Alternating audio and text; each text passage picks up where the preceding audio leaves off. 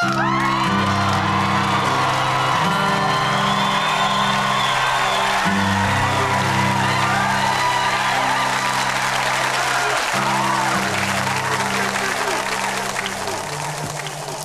everybody, this is Johnny Silvercloud and Chief Infame. Chief Infame, and we're here to talk about um, Black Panther reflections, man. You know, we want to reflect on um, this movie and society and black people, black culture, everything that's in between. So, for those who have not noticed, I've seen a movie, and uh, Infame also seen a movie. And we also have observed a lot of the behaviors surrounding the movie at hand. You know, um, a lot of people out here enjoying themselves, dressing up, and everything. And you know, it was good stuff. So, uh, what are your thoughts, Infame? I actually got the actual soundtrack from the movie playing in the background. That is the actual soundtrack. the beginning to the end of how the movie goes. Hold up. The first song in two years. You got the sound score or the soundtrack? The actual score is the sound score. Ooh, damn. What, you got it off of iTunes or where you got it off of? YouTube, baby. YouTube? Okay.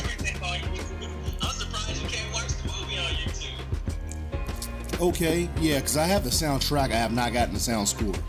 But I do keep in touch. I do keep track of. uh You say what? I said I'll forward it to you after we're done. Almost deaf. But yeah, um, the guy who made the sound score, his name is uh Lud- Ludwig Ludwig uh Göransson. He's Swedish born, and in regards to um uh, Ryan Coogler, the director of Black Panther, um, Ludwig Göransson, he went to they both went to film school together, so they both like learned the trade from the same school. You feel me? Is he the guy soundtrack to uh Creed, yes, yes. He, I got that sound score too. He's not only done three movies with him because I saw that in your review. He's actually been with him for three movies, but Michael and the director have done almost all their movies. He's like been in every one of his movies since Fruitvale Station. Yeah, yeah. Everyone is crazy. Yeah, man. It kind of reminds me of like how looking at looking at it like a triangle, right? You have you have Ryan Coogler as the director, you have Michael B. Jordan as the actor, and you have uh, Ludwig Göransson as the sound sound design, you know, sound score guy, composer. Now you look at back in the day, you had Tim Burton, um, Johnny Depp was the actor, and you had uh, Danny Elfman on the sound score, composer. You know, and it's like they always appeared. Each time Tim Burton had Johnny Depp, well, he always had Danny Elfman on the uh, on the music, the sound score, and uh, it was pretty damn amazing, man. Some good shit. Some good shit. It's a it's a good thing. It's it's something that it's really weird because I'm from California, so I know a lot of people in Hollywood, and um, even B-rank C-list actors, once they get a film crew, they stay with them and just try to find different ways to do it. I give you a perfect example. Rocky Balboa, the Russian guy, and everybody that was in a Rocky or a Rambo movie still does movies with Rocky Balboa. Russian guy, talking about Dolph Lundgren? No, all of the guys in all the movies, every last single person he's ever had in his staple movies, he still does movies with to this day with Sylvester Stallone. Oh wow. The same thing with Tom Cruise. Everybody that was in like Mission Impossible and all those other movies, he still does movies with all those people that he's still friends with. Mm. Um, so when you get like relationships like that, where somebody's like, "I'm doing a movie," or "I know, I know, I'm gonna be in it," you know, you already in it. You ain't even gotta ask what you talking about. You the main character. Uh, oh, okay, cool. Who am I playing? You playing Rocky? What? I'm black. How's that gonna work? Well, what, what's gonna happen is, okay, you gonna be Creed's son, and Rocky's gonna train you. Okay. Okay. Yeah. I'm listening. You gonna be you gonna be the Black Panther too, huh? and that's just how it goes. So they they have like one of those chemistries. It's the same thing with the people from Seinfeld and TV shows. People that Saturday Night. Live. Yeah, the folks from Saturday Night Live, they like to hang out with each other too, man. Like uh, Chris Rock has a movie, he's gonna put David Spade in and all these all these other Saturday Night Live uh, like alumni and stuff. So yeah. You can almost guarantee if you see Jamie Foxx in a movie, Robert Downey Jr. is gonna show up in that movie somewhere because they're actually friends in real life, like real good friends. he brought him a horse for his birthday. How about uh how about Adam Sandler and Rod Schneider? Rob Schneider, whoever that dude is. He's in Who's every he's that dude like you can do it. You know, the big four-headed white dude that uh always shows up with no Oh, eyebrows. One that always acts like a retard. Yeah, he um like Deuce Bigalow, Mel Gigolo, him. Right, but they came up together doing movies. They were in like the first two couple movies they did together were. What was the first two movies? They was it Adam Sandler? Was it uh uh I don't know. The first movie I saw Gilmore? They were in Happy Gilmore together. Oh no no oh no! Uh, Rod Schneider's first movie, first movie I've seen him in was called Necessary Roughness with Sinbad, Scott Bakula, and a few other randoms. It was like a The first movie, the first big movie they did together was Happy Gilmore. okay. Remember, he was the pool guy in Happy Gilmore. He was the one Ooh. cleaning the pool. I got to see that again because I missed him and I missed him as a pool guy. The guy that stole the show for me was the guy who um, Ben Stiller as the guy who's like you know beating up old people in that damn uh, nursing home, you know, nursing home and shit. That, that's guy that stole the show for me, far as cameos. Telling You Ben just gotta, just gotta give it a little put, just a little tap, Happy, just a little tap. Carl Carl Weathers, hell yeah, yeah. But um, Got just give it a little tap. one of the things I want to talk about is how it seemed like there's a lot of folks out here who, and it's just black people. It's not even white folks doing this, but there's a lot of black folks out here. They want to like steal everybody's joy, man. And it's like, I get it. Look, I'm a movie buff. And you're not. I can like flat out see not you talking to you, but like them. Like I'm a movie buff. You're not. I got it. I, I got it.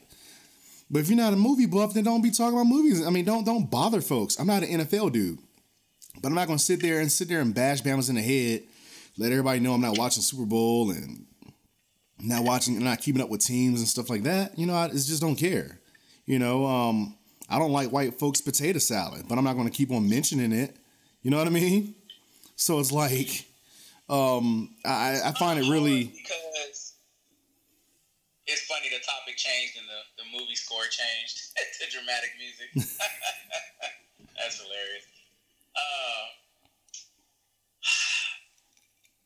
social reflection is real hard for people to understand. Like on the last one, we were talking about why you see a suit as dressed up or dressed down, as opposed to why you don't see African clothes as uh, prolific, even though there are dressy African clothes, to just working in the field African clothes. It's just social dissonance. We really don't have the social parameters set, but there's groups of us. There's radical extremists. There's the hanging with the white guy, token black guy. There's the rocker black guy. There's the rapper black guy. There's a there's a ratchet. There's a sophisticate. There's so many different pocket groups of us that normally are reserved for nationalities. Like and and, and these stereotypes aren't bad or, or to be taken as reflections, but they're stereotypes for a reason. If we say the Irish, we say one thing. If we say the Italians, we say one thing. If we say the Jews, we say one thing. Black people have no social reflection, so we're everywhere. Literally, we, we have no social identity, so we're everywhere. Until until something comes up that we want to look at as I don't have to like that. I'm not supposed to like that. Uh, I don't have to agree with that. I'm not supposed to agree with that. And and that happened with this movie.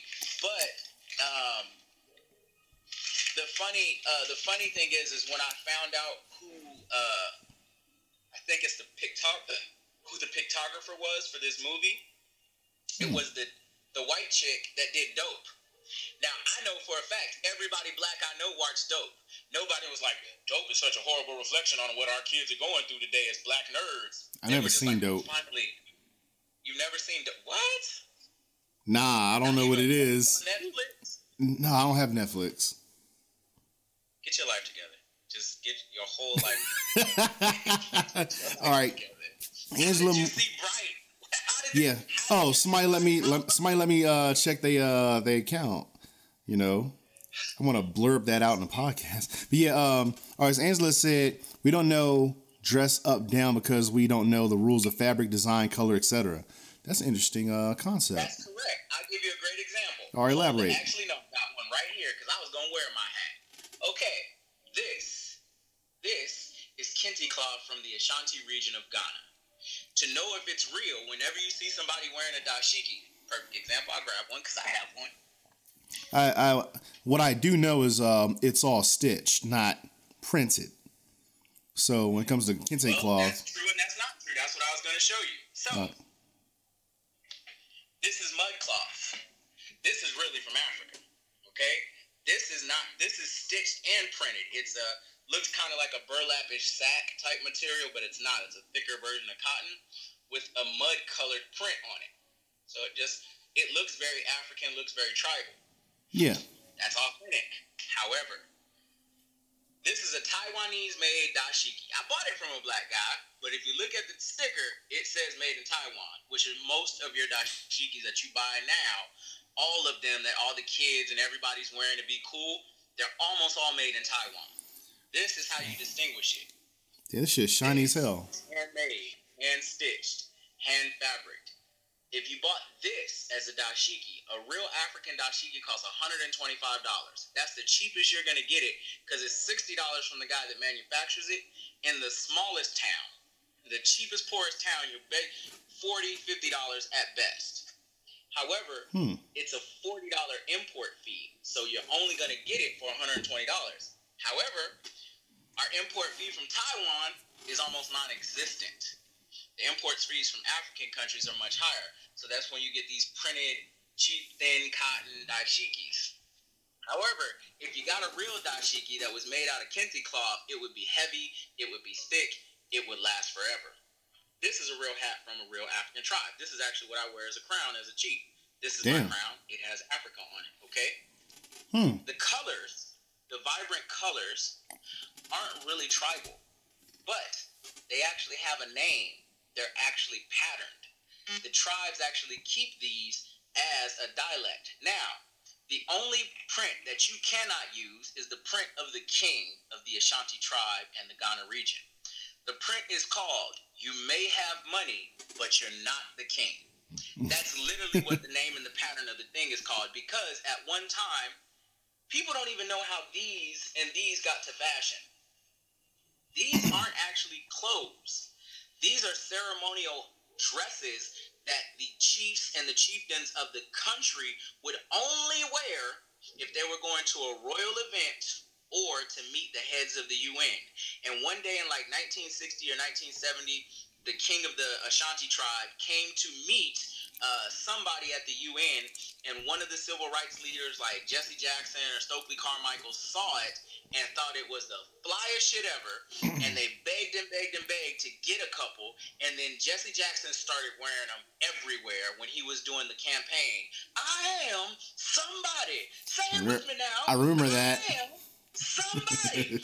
I remember that. A real one of these, and then everybody started. Co- See, people be like, "I hate that coon Jesse Jackson," but they forget how Jesse Jackson. How influential of he actually was. I don't. It's, I do use the like word his coon. I, his revolutionary acts to society formed why you do a lot of the stuff you do. So if you're wearing a dashiki in this point in era, it's because of Jesse Jackson. However, Yeah. now people might start taking off their dashikis. But the point is, we can never distinguish the colors of our tribe because we don't have a tribe. We that's why I have so many different ones. If I was from a tribe, I would only have one of these and a bunch of different variations. It would never be multiple, multiple because my tribe wouldn't have access to those colors of stitch. And that's normally what this came down to. Makes It was just the colors of stitch that I have access to, and then I had to make it look cool. So Hmm. that's one of the big things that people don't understand is social dissonance. For instance, you wear a T-shirt because a white guy in 1950, which was called the Greasers, started wearing T-shirts instead of clothes because it was so hot to wear a leather jacket.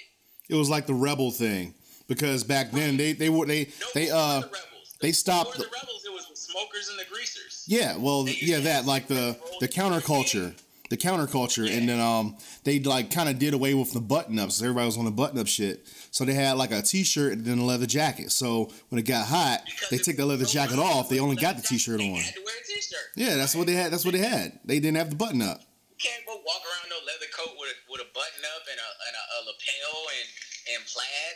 You can, you can. Depends on like what region you're in. In California, I'm not. I'm not seeing it. Two is jeans were unacceptable. Jeans were like uh, only The worker man's, the blue collar workers joint. right only slackers and greasers and stuff like that because they were the clothes you could get grease on and keep washing. So if you wore jeans, people were like, "Oh, he's a bum," or you're uh, the lowest class of worker. Yeah. But the other Working people that make it class. cool were the bikers because the jeans are the only thing. If you ever rode a motorcycle, that tend not to catch on fire sitting by that hot ass bike. So jeans are preferable. So if you touch the metal on the motorcycle, you don't Yeah. burn your skin. You're sitting on the engine, yeah. Yeah, you're sitting on the damn engine, so It became cool because of James Dean. Everybody loved James Dean, and then James Dean influenced the Fonz. Everybody loved the Fonz, and then they started socially emulating James Dean and the Fonz. And, and then the Greaser movies, and then that one movie uh, with the two guys that rode around in the motorcycles. I forgot. You know what I'm talking about, though, right? They rode around Yeah. the country, and uh, uh, dang, that movie just slipped my head. Anyway, that I know was you're really talking big movie that influenced a lot of hippie. Oh, let's just be relaxed and ride our Counterculture. the 50s, Right, 60s and that counterculture. cultural reflection. So the reason why you wear t-shirts and jeans is not because some dude in the hood named Sean Johns. It's because of a white guy named James mm. Dean and the Fonz, and it Yeah. socially rolled over to our culture, and then we put a Negro spin on it. And we were like, well, let's just make it. If I put my flag on it, maybe it'll look kind of cool. If Yeah, I put a Wu-Tang W on it. way, It's Wu wear. Right. It, it's, it, it's gonna be cool. Maybe if I just stitch some letters in like F U B U, and and I give it a term, maybe it'll be cool if I get LL Cool J to wear my hat. Okay, cool. Now I'm a billionaire. Now it's cool. And that's literally how things. And then they can make suits, which is what they did. And the FUBU suits, they did look pretty damn good. I ain't gonna lie. I don't know where to find them joints now. I don't know if they went out of. Uh, I don't know if they still make them or not, but but yeah. What what kind of suit? Uh, FUBU? Oh, the jean suits. Nah, the suits. Oh, you mean the Like suits? the real pants, the blazers, shirts, ties, that. oh, no, they don't make that stuff anymore. He sold that company to Walmart. Walmart ain't making no FUBU Fuck. dress downs anymore. But he did once he sold Fubu. What a lot of people don't know is what Daymond did is he stayed in the urban culture and he bought Coogi. So now he actually owns Coogi. Coogi. Okay. Okay. Damn. Papa's shirts, color for shirts, you know, blah blah blah. Coogi, get money. Yeah. So if you go buy Coogi suits or jackets or whatever, you still buying Desmond stuff.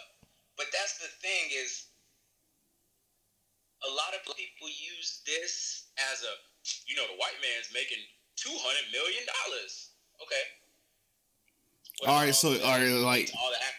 Are you gonna stop drinking water? Are you gonna stop? Are you gonna stop paying your sewer beer su- sewer bill because white folks making mad money off of you shitting on the toilet? B. So what you gonna do? Just like stop that shit the fuck up? Said there is no movie that anybody has ever watched, including Oprah Winfrey Studio, because she does not own it. She she funds the ownership of it, but the studio production is done on a white studio. She just leases the space or rents the space. Oprah didn't make no darn studio. She doesn't have a studio cinematography building Nah. complex Nah. she goes into a place and is like, I'm Oprah, I can pay for this, and she does the production. Her production company owns all that, but still, Yeah. As a matter of fact, there's like five main um, entities, and they're all like white owned. You got well Sony, yeah, like Sony in America. That's white owned. You have um, Interscope, white owned. You have um, what's some of other joints? I forgot, but um, have Sony. Yeah. Or we're not even talking about the, the production companies. We're actually talking about the studios. So you have Sony Studios. Uh, what's down the street from my grandma's house? Uh, Pixar Studios. You have it's all white owned. Universal. Universal. Universal. Universal. And Studios. the people Lionsgate. And then you have Um, Lionsgate. Yeah, um, New Line Cinema. It's like all them joints are, are, are white owned regardless. So it's like, all right, so let's look at music. Um, music, you know, I, I- think I actually confused this, the um, music folks with the with the uh, cinema joints, but you got Interscope, Arista, Sony. You know, like all these guys are white motherfuckers. You know, at the helm. So, like, you know, so if someone wants to make their argument, well, the money goes into white pockets, then they need to stop buying all these rap albums of any given rapper that they can that you can choose. They need to stop seeing all these TV shows. They need to stop seeing all movies. They need to need to, you know, uh, God forbid you take uh, you, you stop a dude from watching Empire. God forbid you, you stop a lady from watching Scandal. So Okay, I have when you call me. yeah, so it's like yeah, I. I watched yeah I watched Scandal. I watched Scandal, and uh, I haven't I don't watch? Empire either. Watching all the TV shows, and I was on that. I was on that tip that people are on now. Like, oh, I'm so socially conscious, I can't watch any of these shows. And I was like, that girl is real cute. And somebody was like, that's the girl from Scandal. And I was like, what Scandal? And they were like, the TV show. Kerry It's like, Washington? And I'm like, no. But here, here's where I differ. I started watching it and then I started watching every last single black show except Empire. And then I noticed a trend. We are horribly painted in everything. Or, or I'll give you an what? Example. Have you seen Get Away with Murder or whatever that? I have not yet. show I love Viola Davis, but I have not seen that movie yet. in in that show, Just seen that show yet. Viola Davis, Viola Davis is the mean black woman. The Mean? stereotypical mean black woman. Like she be mean for no reason. She'll be waking up and be like, "What do you want?" Like, Oh, "God, I is just she an asshole? And then she's married to a white guy. Okay. Oh God, not her too. Viola Davis. Viola Davis, and then Fuck my Then- ass. you go into, and then you go into it, and then she's molested by a family member. That part very true. So then you go into Scandal. Scandal. She's the side chick. She's the ultimate side chick, but she's a sky chick. Yeah. She's the president side chick. Yo, she's not even a side chick because you know you look at a square, you got sides, you got corners. You feel me? She's a corner chick, not a side chick. This is like the worst of the worst. Then, if you go through all the other black national publications, there's only one or two positive reflecting TV shows. Blackish, that's like one of one, right? That's like you look at Blackish, there's nothing negative that happens in Blackish. They're really untypical upper suburban level family. And it's all a comedy, but it's all a positive reflected comedy. There's nothing really negative that's happened. Even his daddy ain't cheating on his mama, and they ain't even together anymore. They're very civil. So Wow. that's very positive. The other positive show that we have is the Cosby's. The Cosby's was did, most people don't even know that Bill Cosby literally hired a psychiatrist to review every last single episode of every show on the Cosby's to make sure that it had no hidden negative condemnation for anybody that ever watched, Including I want to hate on Cosby, but you know, being objective, the show is on point. What about um, you know, Fresh Wait, Prince and uh, back. how you gonna how you gonna get on Cosby? Let's go. well, cause you know the rape shit. Anyway, um, when it comes to like, What about? So my point is this. Hold on. But I said, I, but I don't though, right? But I don't. I want to, but I don't. I'm just gonna say this fact. All right. Nobody ever notices that every last single person that accused him of rape, he was actually in a romantic relationship with. It's been proven that he didn't rape any of them, and it's been proven that over 70% of them literally came out and said, "I was just trying to shoot him to get some money." None of those, none of those allegations were proved legal. None of them were proved valid. Mm, that does not mean like or like like okay. Someone from a military background. I've seen not seen, but I've known of some shicey ass cats and things that were not proven, but they but. Uh, so I'm, I'm not gonna I'm not going to co-sign on Cosby and stuff like that because of I'm a rape advocate. I literally do victim counseling, suicide prevention, and rape and abused women counseling. So trust me, I'm the least most biased person Yeah, but I'll, I'll every last single case. How you doing I there, Kenta? little bad self. Every single case of what he has happened was somebody that said, "Well, yeah, he offered me a drug, and I knew that he told me what it was gonna do, and then it did what he said it was gonna do, and after I just felt like something bad happened." Almost Yeah, I mean, it was a different time. It was a different time when it took place, but by my standards, ugh, and nah. So yeah, I mean, now I totally understands. I totally understand the fact that uh the Cosby Show was on point, but I'm not really feeling Cosby like that. You know, especially with the fact that he did a lot of um he he provided a lot of puppet therapy for white folks in regards to telling like black folks to pull to stop sagging their pants and like the respectability politics. You know that is like I'm not I'm not a, I'm not a, I'm not a fan of this cat, but like but however for dramatic effect. You know um, what about um, the Fresh Prince and um, Family Matters in regards to positive positive uh, black TV shows. Well, we're talking about black publications that are made by black people. Family Matters and uh, You mentioned the Cosby Show, so I'm thinking about these other two shows from the '90s. no, the Cosby Show is produced by Bill. I mean, it's literally made. It's black television made from a positive perspective. What I'm saying is, is Family Matters is a positive perspective show that was produced by white everything, white writers, white publications, white everything. Blackish is produced by them.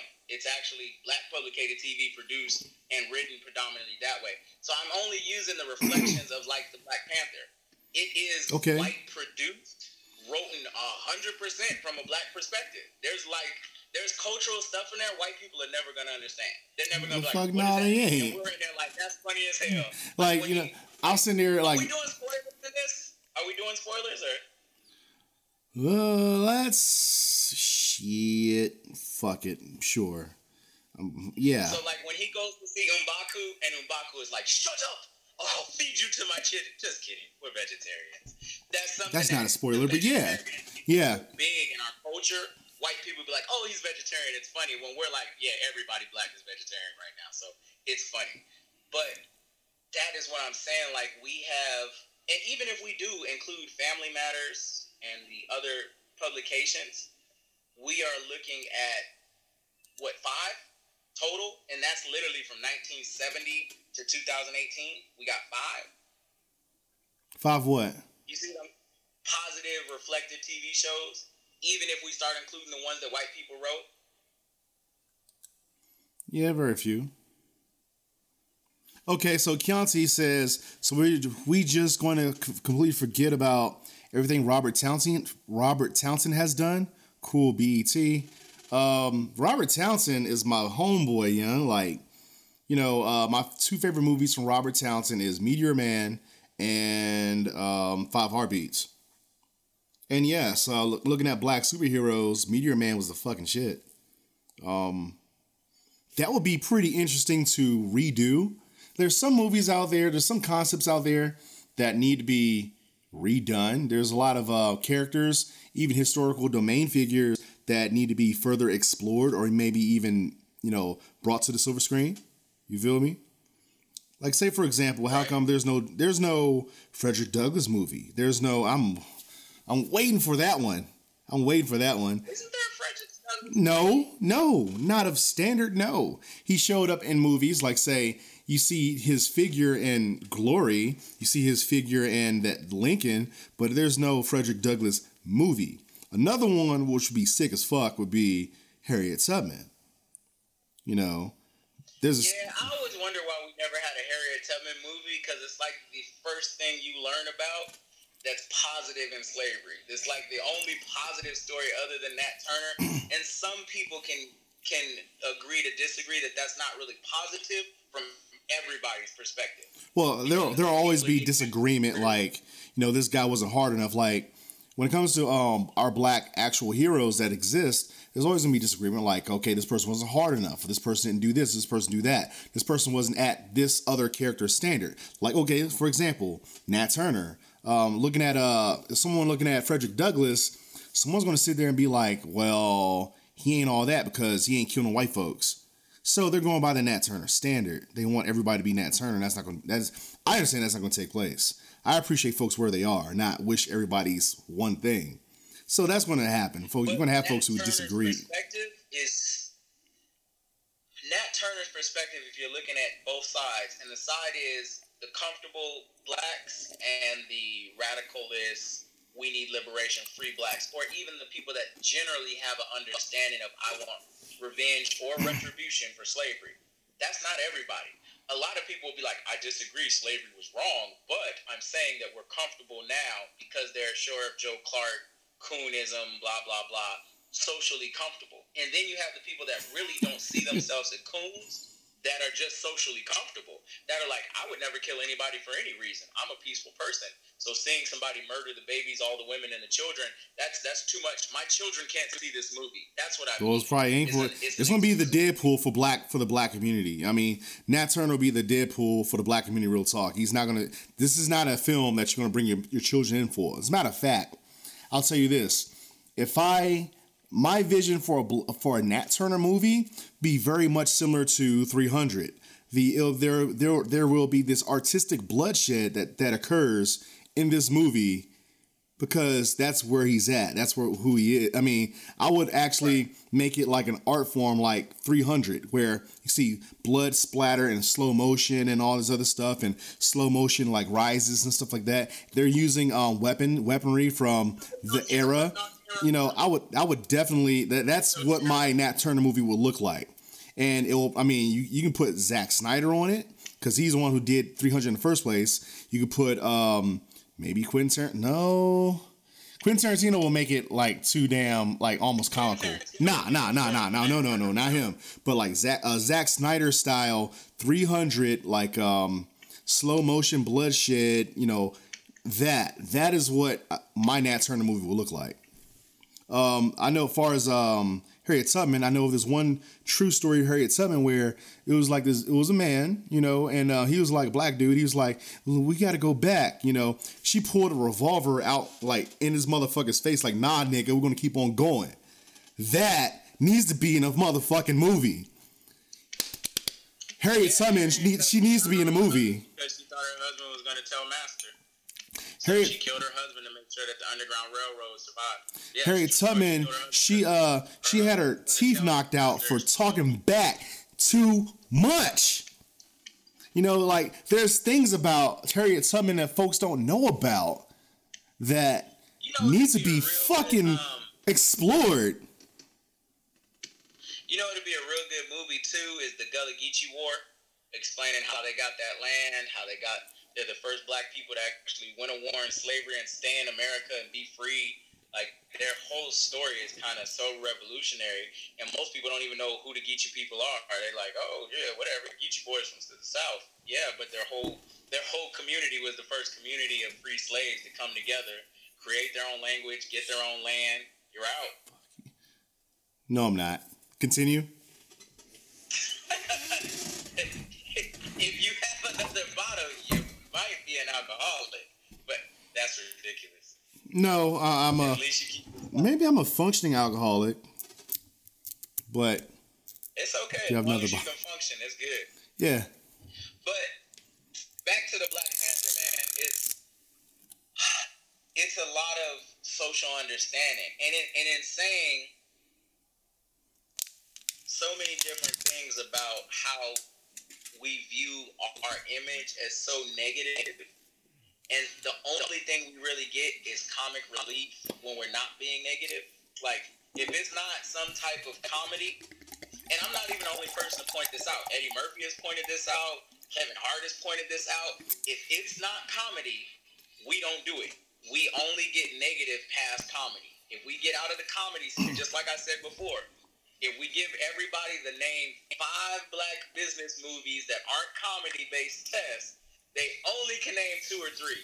The Pursuit of Happiness, uh, the movie with uh, um, Halle Berry and uh, what's that brother's name? What's the movie with Halle Berry and Tommy Davis uh, and the other guy, where she was the club owner and he was trying to uh, he fell in love. with Ah, I forgot that. I forgot the name of that movie. Ooh, now I need to get this movie.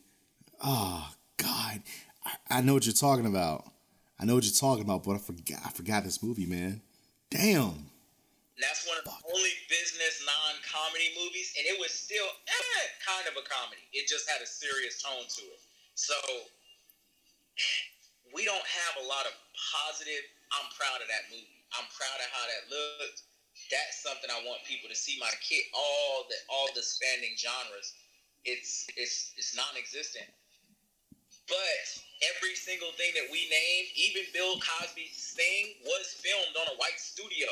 It was like it was produced or it was some kind of product of a white person that Yeah. had the make little money that we don't have and invested in the thing we won't invest in. Our own studio. Even Tyler Perry. I don't know if Tyler Perry I think Tyler Perry is the only one currently that has a black studio in Atlanta. I think that's it. And he just recently got Yeah, I'm not even feeling Tyler Perry like that neither. But um, okay, Chianti says no Spike Lee joints. Dog, seriously? Oh, Spike Lee, he he's a pioneer. He's a he's a pioneer because Spike Lee. He also the first dude to shoot movies not on sets. He's the first one to be like, "Hey, bro, let me record you right here and make a movie." He's literally the guy that invented the.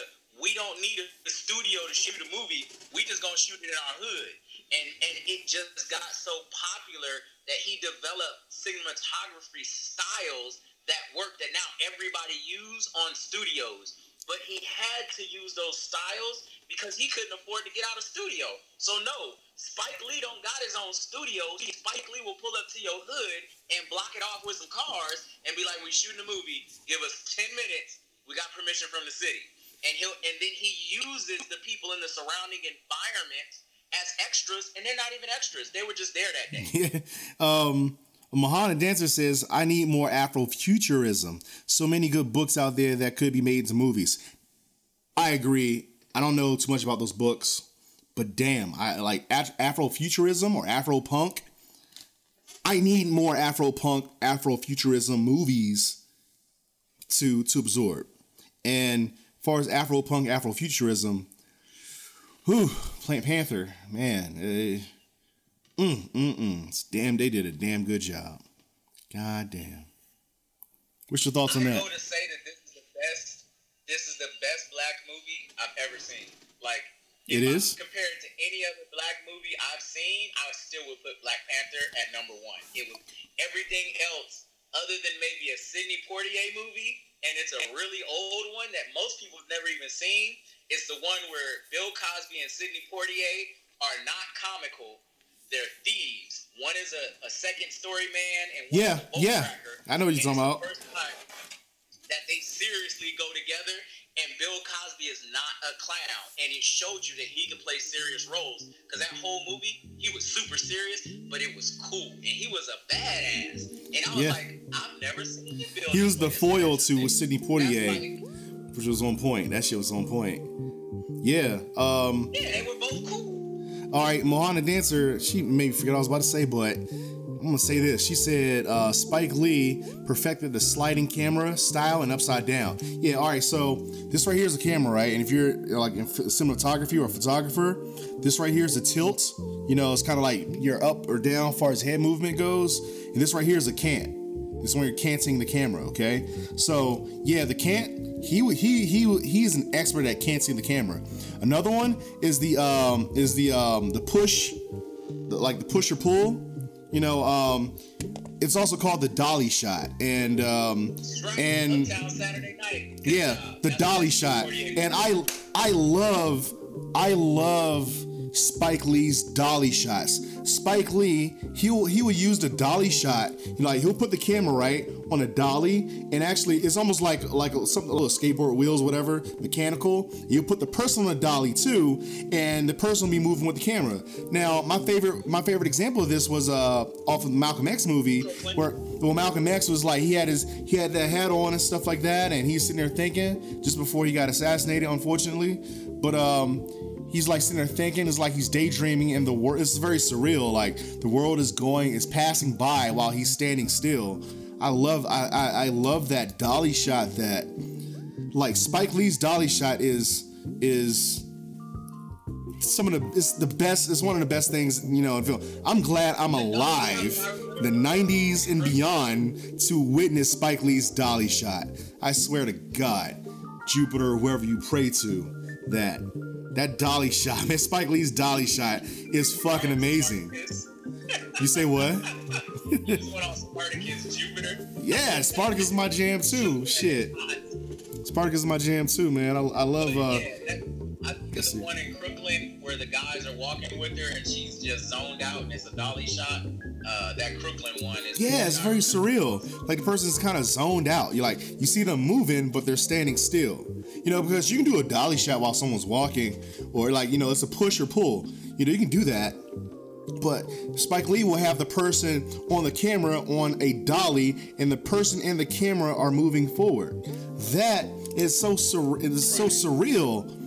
I just love it. Like um, he did it again on um, Inside Man, where um, the guy, the uh, yeah, yeah, like uh, Clive Owen, he uh, it looked like he, he, he it looked like he shot a, a hostage, and you had the you, you, they put Denzel, who was another national treasure, on the dolly, and it was like really fast. You see everybody's running behind him. He's like standing still, and then then then he shows up at the door of the spot where the hostages are. It's just yeah, yeah, yeah, Mahana. We're we're we're we're, we're listening to you. Yeah, I know what you're talking about. Super controversial. Go ahead. But what we were talking about is positive movies.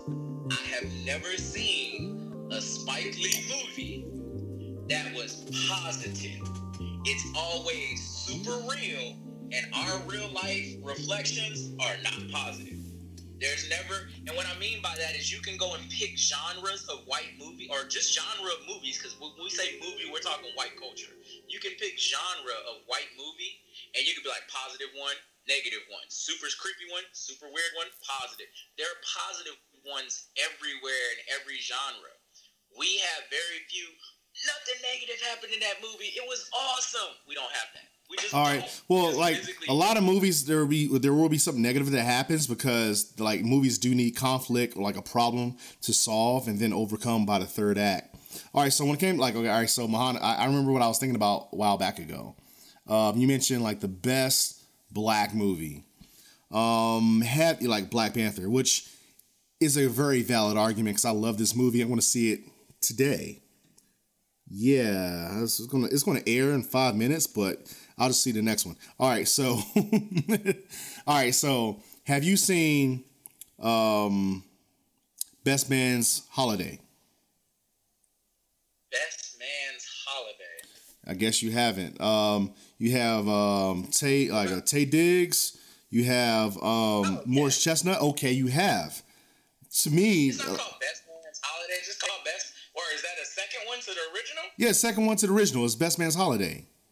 Because the first one was oh, Best Man. Best Man's Holiday. I've only seen Best Man. Oh, oh God! You you have to see the Best Man's Holiday. I mean, it's, I mean, it's like to me, it's the best Christmas movie ever made. You know, before that was Die Hard, but now it's Best Man's Holiday. And I had a podcast of that like a while back ago, and my thing with a bunch of folks, and I was like, Best Man Holiday is my my top Christmas movie. Um, yeah, that movie, Best Man's. Uh, I mean, it's not Christmas. You have to see it. You have to see it. This movie is so good. It covers full spectrum of emotionality. It make you laugh. It'll make you cry. It's super good. If it was four white motherfuckers, if there was four fucking white Ryan Goslings in this motherfucking movie, that shit would have won a fucking Oscar. Scale since we're scaling what our best movies were. Do you know what mine was before Black Panther? My, well, nah. I'll give you all three of them. How they knocked Get down. It. The Bring first them in. one was Hoodlums with Laurence Fishburne. That's like number yes. one on my list. I don't care what anybody says. The cinematography above Malcolm X, Hoodlums. That's like if you've never seen Tell Whispers a joke. Tell Whispers a joke. If you don't know what I'm saying, it's like, oh, come on, bro. It's like the best. Oh, God. It's like our Godfather. It is our. all right, all right. It's not even funny. It's a true story. So it's it's It's almost documentary. It's also about the richest black woman in the history of America that nobody even knows existed. Madame Lale La Queen, Madame Queen Christie, was the richest black woman in the history of this freaking country. Nobody even knows she's existed other than in that movie. She was a real person that the mob had to literally, they could not kill her, so they paid a judge to put her in prison because she had so much money and Bumpy Johnson, young Bumpy Johnson, the go kill everybody Bumpy Johnson. He was so vicious that she had to tell him to calm down. Yeah. And stop hurting the white people.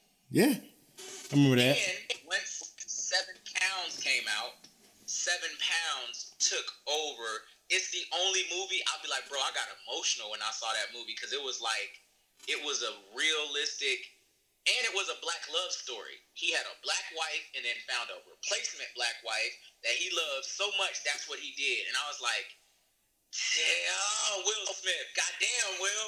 It was like the best Will. It's still to this day the best Will Smith movie I've ever thought he made. And most people didn't even like. They don't have a giving heart, so it doesn't touch with some people. But I'm actually that giving. I could see myself doing something like that to prove a point. and he actually yeah. went through. At the end, I was like, "Is he gonna?" Oh my, no, he. Oh, bruh. I was like, I was sitting there like, oh, damn. And I got to see that movie again this too. Movie. So that was my last. That was my last great black movies. Is Hoodlum, Seven Pounds, now Black Panther. Now Black now, Panther. Sidney okay. Poitier, I never, I never grade uh, any of the Sidney Poitier works because they are so good they're above grading. They are the standard.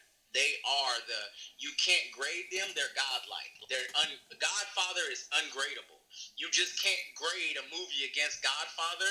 The movie has to grade itself to Godfather, and that's how Sidney Poitier movies are for me. So Black Panther made me my number one, but Sidney Poitier movie supersedes the list. So it's like my list to compare what I think about it is to those. So people that have this social reflection on it have they have valid opinions, but it doesn't mean that their points are based on anything that has to do with their their facts that they're trying to present. We're going to give white people 200 million. So what? You gave Jordan a billion dollars. You gave Fubu a billion dollars. You gave Jay Z and Beyonce a billion dollars. Blade has generated way more than two hundred million dollars in his whole series. We go into how many people saw NWA and Tupac and Biggie, and we can just keep going down this list of horrible black movies that people have put. All the time. Tupac was horrible. Like, that movie, God, it, it, it, angers me that they did that to that dude. But yeah, um, my my two best favorite black movies will probably be well. I, I have three that that uh, Black Panther has uh, slid into. Um, is Black Panther be the fourth? You have um, like Best Man's Holiday. That right there is is too. You, you got to see it, man. It's like the Grand Canyon, man. You got to see it to believe it. Um, so you got the Best Man's Holiday. That that's one. Soldier's Story. Soldier's Story. It has Denzel Washington, has Robert Robert uh, has Robert Townsend, has freaking David Alan Grier. Yesterday, that was on HBO yesterday. Yeah, Soldier's Story, Best Man's Holiday, and the Five Heartbeats. Those are my favorite black movies. Oh shit. Uh, yeah. Well, I mean, I I, I, I, I could also throw. Um, I mean, but like Hoodlum. Oh God. See now I have to review that motherfucker because um, there's a lot of movies in my in, like in the back of my head that I have to You'll write a review for. A better black movie than Hoodlum. It's our first black national hero movie that we had that was really big that people don't realize. We didn't have a Nat Turner back then. We didn't have a Malcolm X back then. We had Hoodlums. Hoodlums was the wait, wait. no, no. Hoodlum came out like the movie itself came out before. The movie itself came out after Malcolm X. It came out like ninety seven or 96, 97, 98. Malcolm X came out in 1993, 94. 92, 93, 94, around that time period. But, you know, but chronologically, Hoodlum happened before Malcolm X. I think Hoodlums came out before Malcolm X. I think it came Uh, out like two years before. Don't put money on it. Go find the movie and look in the back. Uh, internet, internetmoviedatabase.com, imdb.com. Don't put money on it. Hoodlum came out after Malcolm X. Malcolm X was early 90s. Hoodlum was uh, mid late 90s. so we had Malcolm X and we had Hoodlum. hmm They still in my top four. So Malcolm Yeah, X Malcolm X. four. So You got that dolly. It's Man on Fire. So it's like Man on Fire. All of the Woo. movies. Man on Fire isn't really isn't really a black movie, but it's the best Denzel Washington movie he ever made. I don't care what nobody says. um, uh, I, I challenge you. Malcolm X is up there. I challenge you. Is- right. Let me Malcolm raise. No, no, no, no, no, no, no, no, no. Same shit. No, same genre. Same genre. Assassin, right? Or retired assassin. Equalizer. I got Equalizer right in front of me right now. It's a great movie. It's still below Malcolm X. Okay, yeah, Fire. it's below Malcolm X, but below Man on Fire. Oh yeah. All right, elaborate. Creasy over. I would take Creasy over the retired guy. And here's the fact: if Creasy fought, uh, if Creasy fought, uh, what his name was, what was his Robert name? McCall. Uh, Robert McCall. Robert McCall. Robert, right? If Creasy fought Robert, Creasy would jack Robert up because No, Creasy didn't play by the rules. No, he won't. Robert didn't. Robert, Robert didn't by play by of rules? that Creasy didn't have. No. Robert played by a set of, of, of morality, and he was. No, he didn't. in Retribution. Man on Fire was I have no retribution. Everything's got to burn. But he's also a drunk, the, like me. in, in the movie, Man on Fire is hell on wheels. He is he is the white horse. He went into the dude's video, burned his house down, slapped his baby mama, shot his brother in front of a baby. Robert would never do any of that. Nah, but he's he's he's too more he's more elite. He's he's too effective to do that. Like his means would have been like differently. Look at their resume, because in a Man on Fire we get his resume. In Man on Fire, you literally at the beginning of the movie, he is what he is probably way more classified. Robert was a CIA operative. He was They're both CIA counter operators.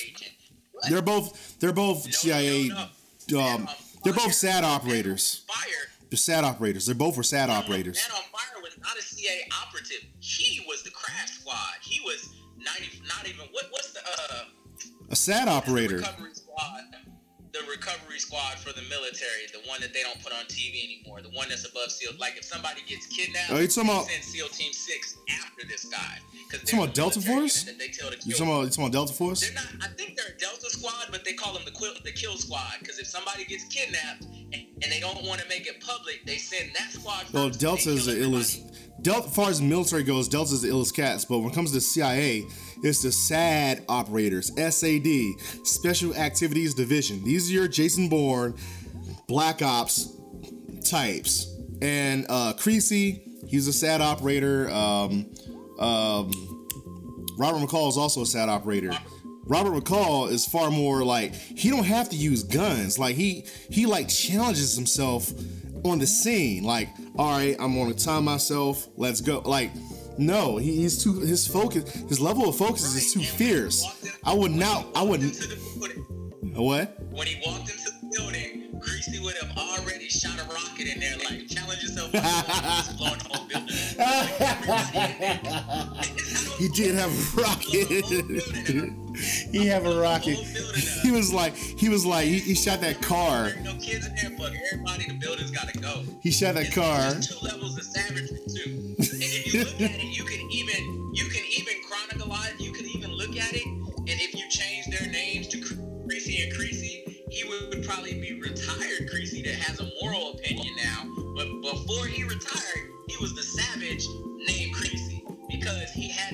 was developing a conscience as he met the little girl. Yeah. Anyway, And then like you remove that little girl from him.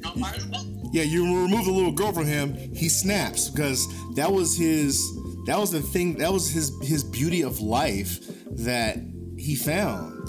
And you you take this girl from him and Dakota Fanning, who's like an adult now, um, he snapped. Now I mean, you're right, that's a beautiful movie, but I would not put him above Robert McCall. Robert McCall is too he's too elite and fierce and there's things he don't have to do. Like I mean, I would trust Robert McCall to like if you were to say who you want to protect me, uh, Creasy or McCall, I'll say McCall because Creasy, Creasy is good at offense. You know, um, homeboy McCall is good at offense and defense. Creasy's not good at defense. You gotta, you gotta, you gotta imagine if he was good at defense, homegirl would have gotten, would have never got snatched. You feel me?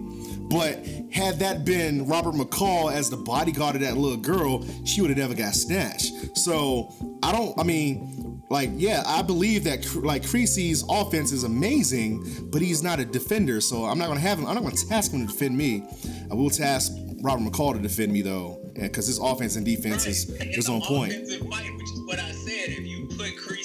Against Robert, other than the fact that, like, if Robert, if Robert was defending somebody, he would probably have set up the defense a lot better than Creasy. Oh yeah, his defense. He said he whipped someone's ass in Home Depot. At Home Depot. Unless, unless all Shit. bets are off,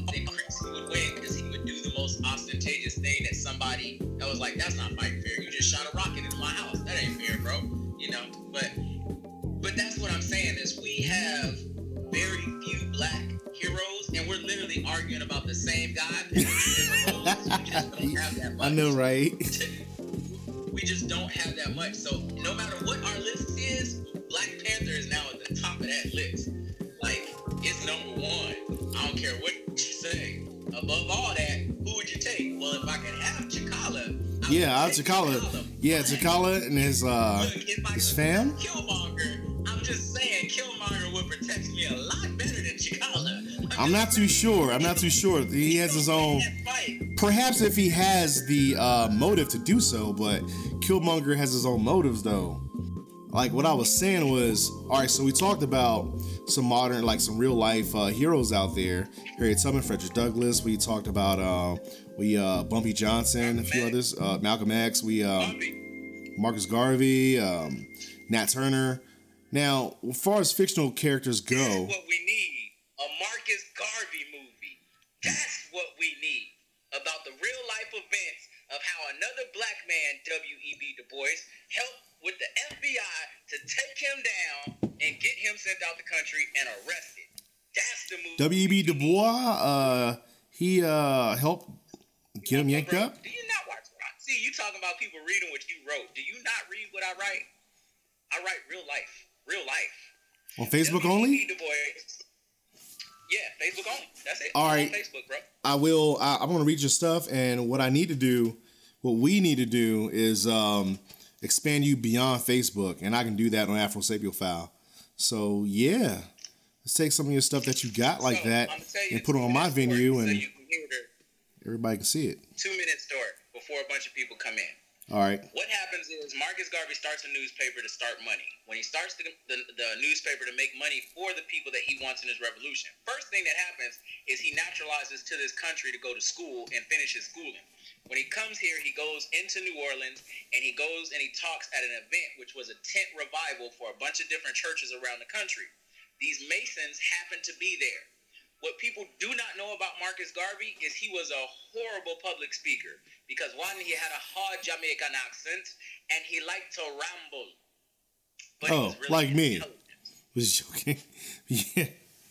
Okay. He fell off a stage the first time he talked in front of thousands of people and they laughed at him. When he fell off the stage, a Mason caught him and told him, It's all right, brother. And then they sat down, had coffee with him, and then they took him around the whole country until he got up to Harlem talking about Pan Africanism and his dream. When he got to Harlem, he realized that there's two problems with Pan Africanism and black liberation. No matter who you want to liberate, and this is the problem I suffer with right now. Like when people be like, there's not a lot of people in your movement. That's because you've never seen me target the sick, the hungry, or the poor, ever. You've never seen me go out and feed them. You never seen me say, here, have a biscuit and say black power. You've never seen me because three historical people have done this. The church, body of Christ, that's how they got everybody to be Christian. It wasn't through war. It was through, are you hungry? Say Jesus Yeah. is your savior, and I'll give you a biscuit. Yeah. yeah. And they adopted all of the children in certain countries all of the abandoned children. They took and put them into their nunneries, and then they raised the children as orphans. But when they got grown, they were then Christians. Some of those, some of those children, those orphans, with the nuns, they were children from them nuns, where those preachers was digging them guts out. But a lot of folks don't want to talk about that. All but yeah, kinds of random acts. Yeah. But that's how a lot of people became Christian. Then the wars happened, umpteen thousand years later.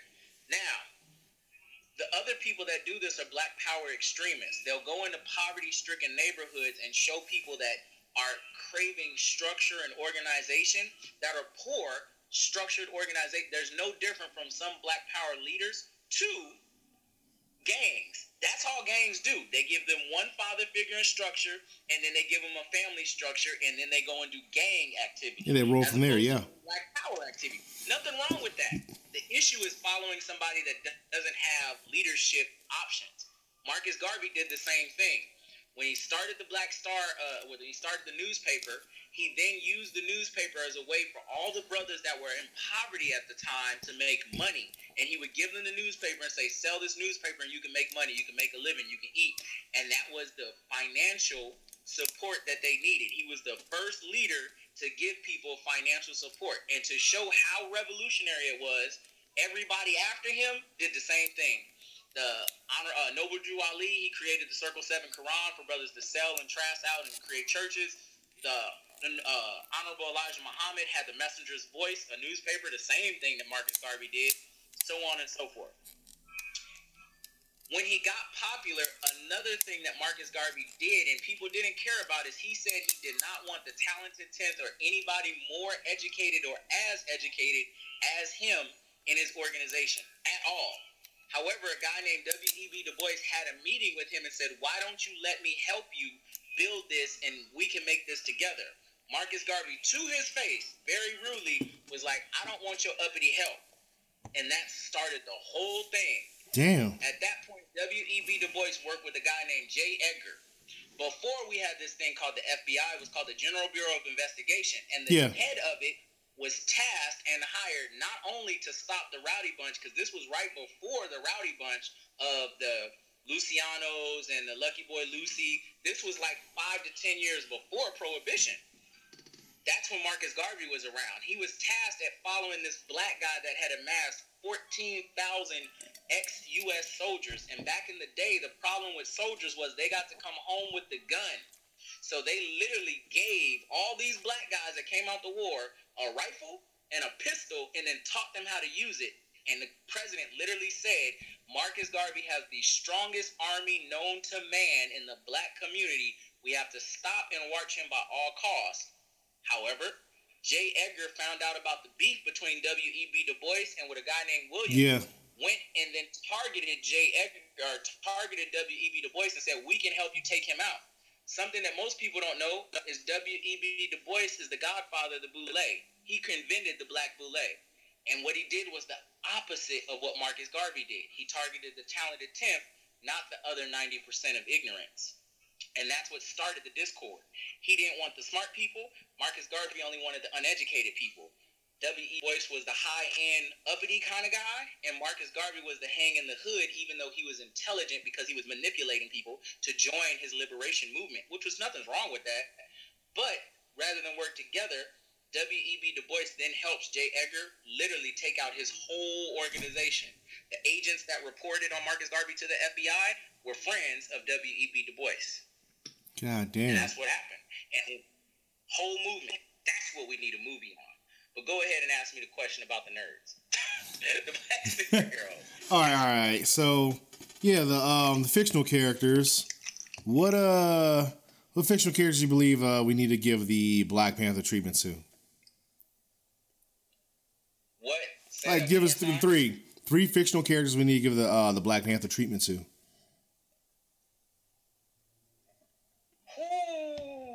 you asked the wrong person that question, bro. We gotta go have a long. We have to have a long debate about that.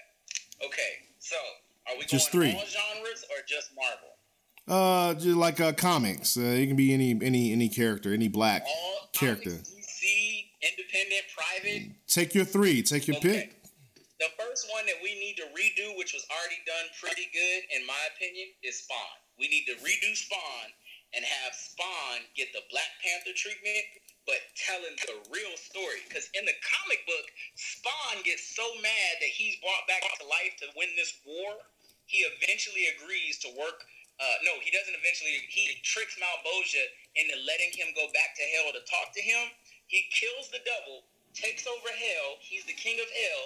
Then he finds out that it wasn't really Malebolgia that set him up. It was God. So when he finds out that God gave Malebolgia the power to wage this war, he gets so pissed off he goes to heaven and he bitch slaps God, literally, and then beats God to death, and then comes back to Earth to live on Earth forever. Mm. That's the part of the story. Uh, that That's a storyline you wanna you wanna see on film. I think that'd be like a trilogy. That would be like that'll be a trilogy. That'll be the third one, the third final. Yeah. It'd be a trilogy. You couldn't even tell the story in one movie. You have to start with past Wanda and maybe start from the like the, the cultural story.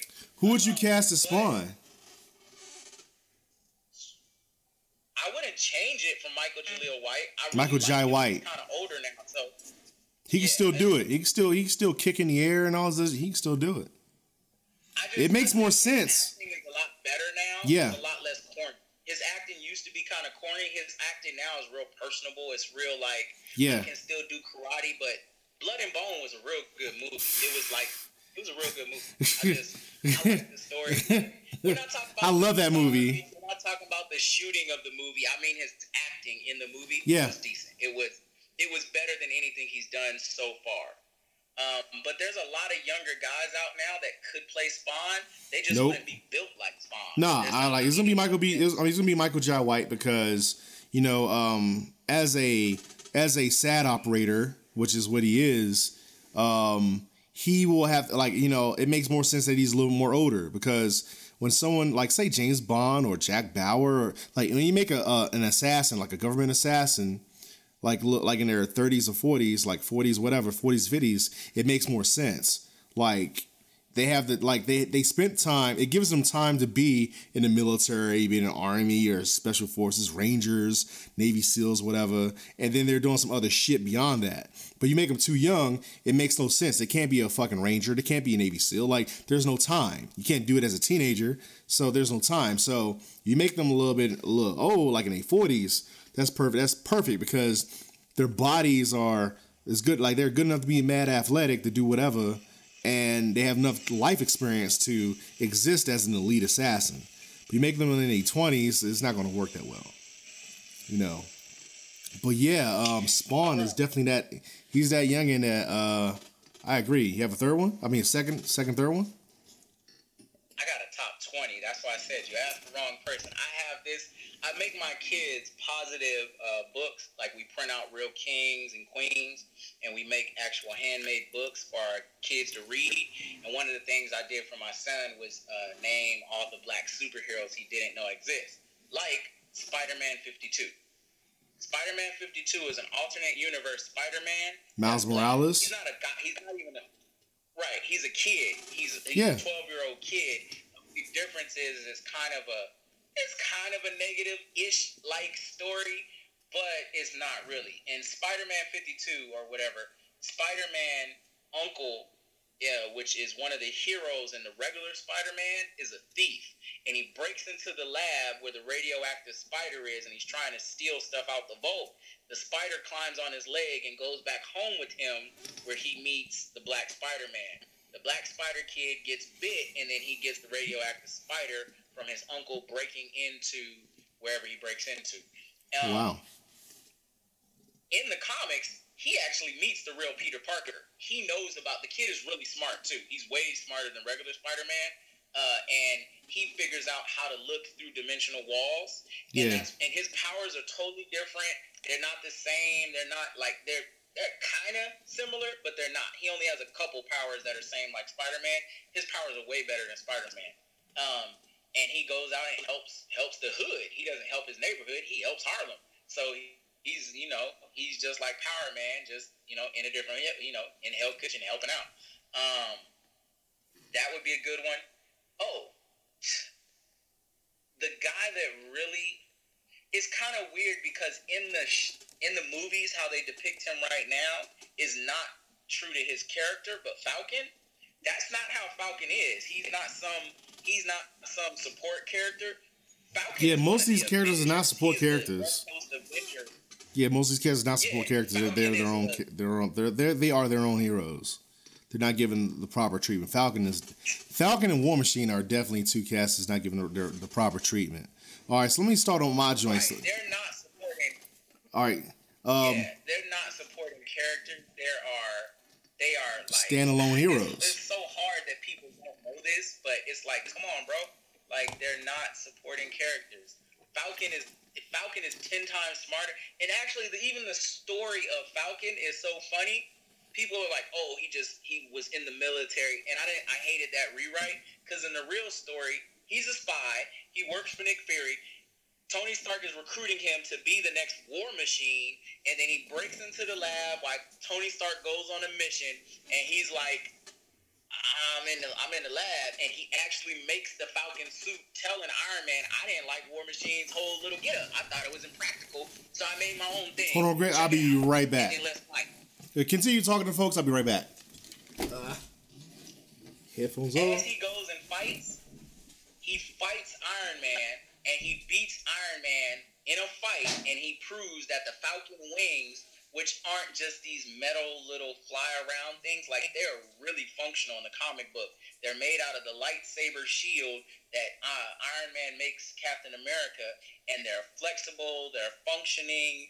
They do all kind. They shoot laser beams. They they use them as a shield. He can shoot the uh he can shoot little beams out in the form of a blade and protect people. He can do all kinds of stuff. But it's like they downplayed him to shove him in a movie, and then they give him this backdrop treatment when he's actually like one of the captains of the auxiliary Avengers team. So the Avengers team's backup, he's like the captain of them. He's the leader. He's the smartest guy on the Avengers after T'Challa. So it's like without understanding that, you just look at it, and that's why a lot of people in the like the blogs and in the writing realm and in the comic book realm really detest what they did to Falcon. It's like they look at Falcon and be like, I don't like what they did to Falcon because he's not a support. He's the lead. He's the captain of the West Coast Avengers, and he's like one of the youngest members too. He's the leader of the West Coast Avengers, and he ain't even the, you know, he's not even the oldest one on the team. He's just the smartest one on the team. Yeah, um, So like I'm not really understanding that one because it's like, all right, so when you say like in regards to like uh War Machine, like I know he's one of the smartest, everything else, but as far as War Machine armor, um, like Falcon came out long before War Machine. War Machine is an element of the '80s. Falcon came out like '70s, and and then Falcon became Falcon in the '70s. War Machine came War Machine '80s, and it's like, like '80s '90s, and War Machine served as Iron Man, while Iron Man was just drunk and fucked up. And uh, there's a moment where I have the comics. Matter of fact, there was a moment where um, like everybody thought Iron Man was dead, uh, Tony Stark was dead, and War Machine actually took up. He actually took up Stark Enterprises. So when you see like in the movies, you got Pepper Potts is in charge of Stark Enterprises, Stark Stark Tech, Stark Industries. Um, actually, you know, well, that occurred too, but before that, War Machine, you're gonna nerd out. yeah,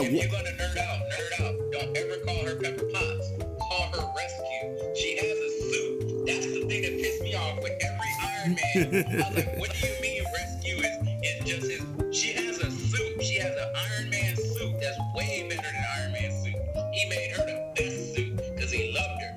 Call her Rescue. She's got to be called. Okay, let's call her Rescue. Yeah, Rescue. Um, before she uh, took the helm, as they have in the movies, it was actually uh, War Machine. It was movies. Like, War Machine had it.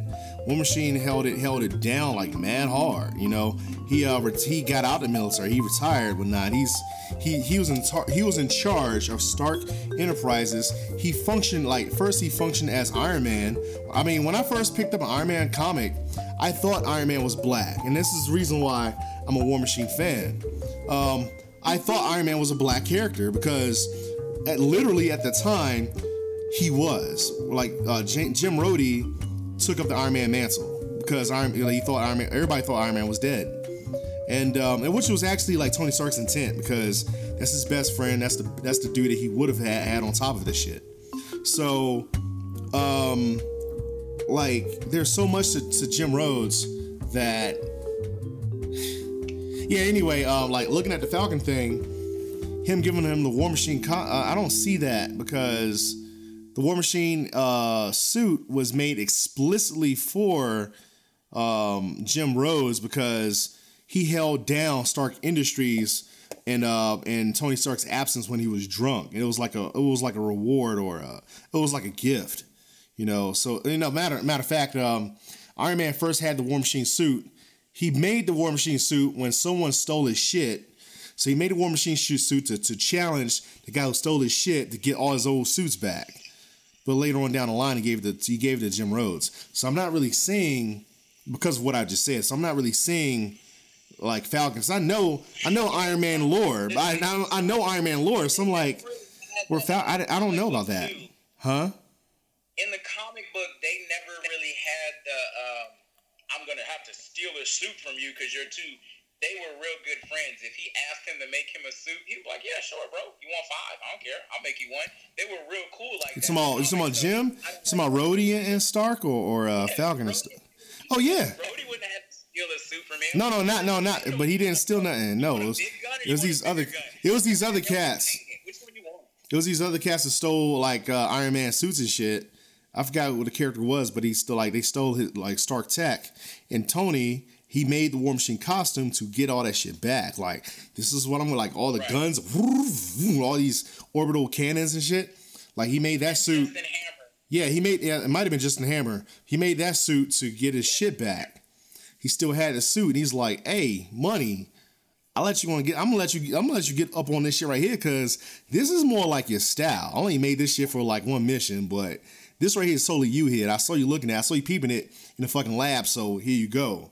That's what took place. I'm paraphrasing here because I'm a black dude, but that's what it took place. Um, but yeah. Anyway, so the, like the movie. Like, now I have to end this podcast. Let me let me continue. Um, I will agree with Spawn, and I will agree with the casting, Michael Jai White. You already said it, and I agreed. Perfect. So no more on that. My second movie that I want to see, Black Hero, is Static Shock.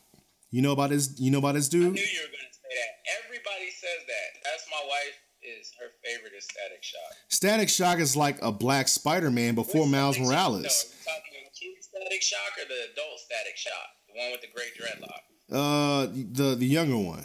I mean, let him let him get old, but the younger one, you know, with the uh the dreads, like the fade, the the fade, the dreads, like he had the Killmonger haircut with, that was not pushed to the side. You know that that Static Shock. You know. Look, Killmonger comes after, and we gonna call it the Killmonger haircut. yeah, the, Killmonger, Killmonger haircut.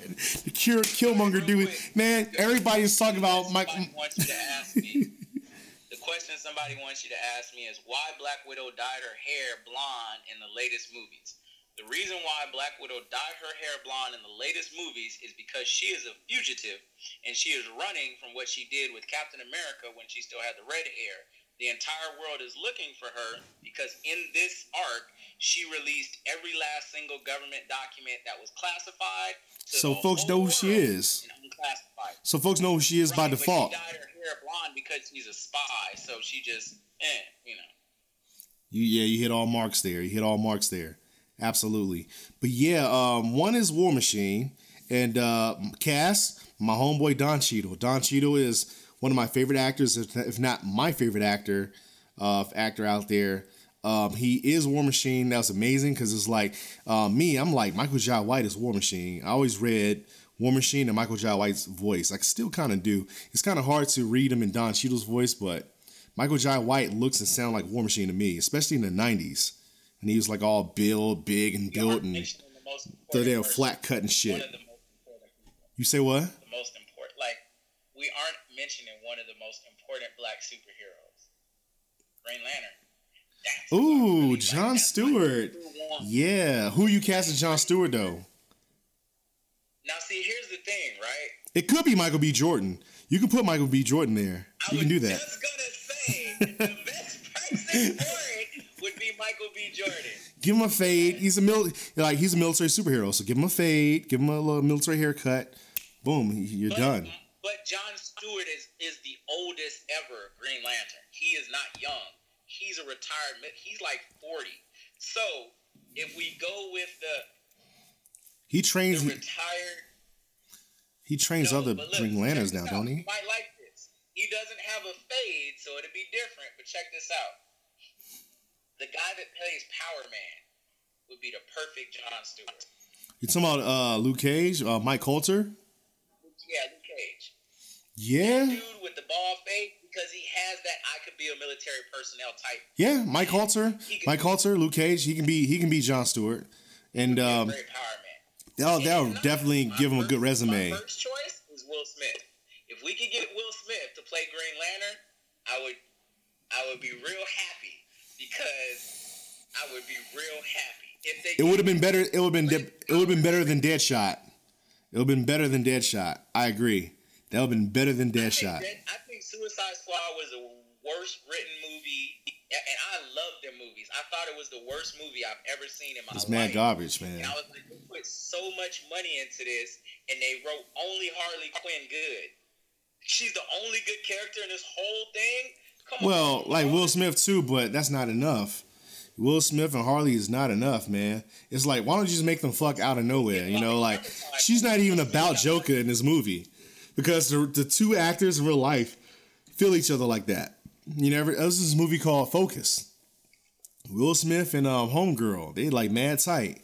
So I already know these Bamas and Will Smith. He got like a, a reputation of like uh, splashing and shit. So he probably already dug them guts out. You know, um, it was like all over that movie though, man. It's not. It wasn't. It messed the movie up. I But thought it was look. I thought Focus was on my. I thought Focus was on my counter. I went to go get it. Like, come on, bro. Focus is never die. You you die with the lie. You gotta die with the lie. yeah, That movie was. all right. And, and look, until you said that, I did not realize that that was Harley Quinn until right now. I just realized Harley Quinn. That's so funny. I swear I did not think about that, and, and I watched that movie all the time. I did not think that that was Harley Quinn until you said that. That I knew it because like I saw the movie. I'm like, homegirl's alright and she jive fine. Who is she? Okay, I got her name. And then like you know I'm a movie buff, so I do stuff like. And I see like all right, so they're making another movie and shit like that.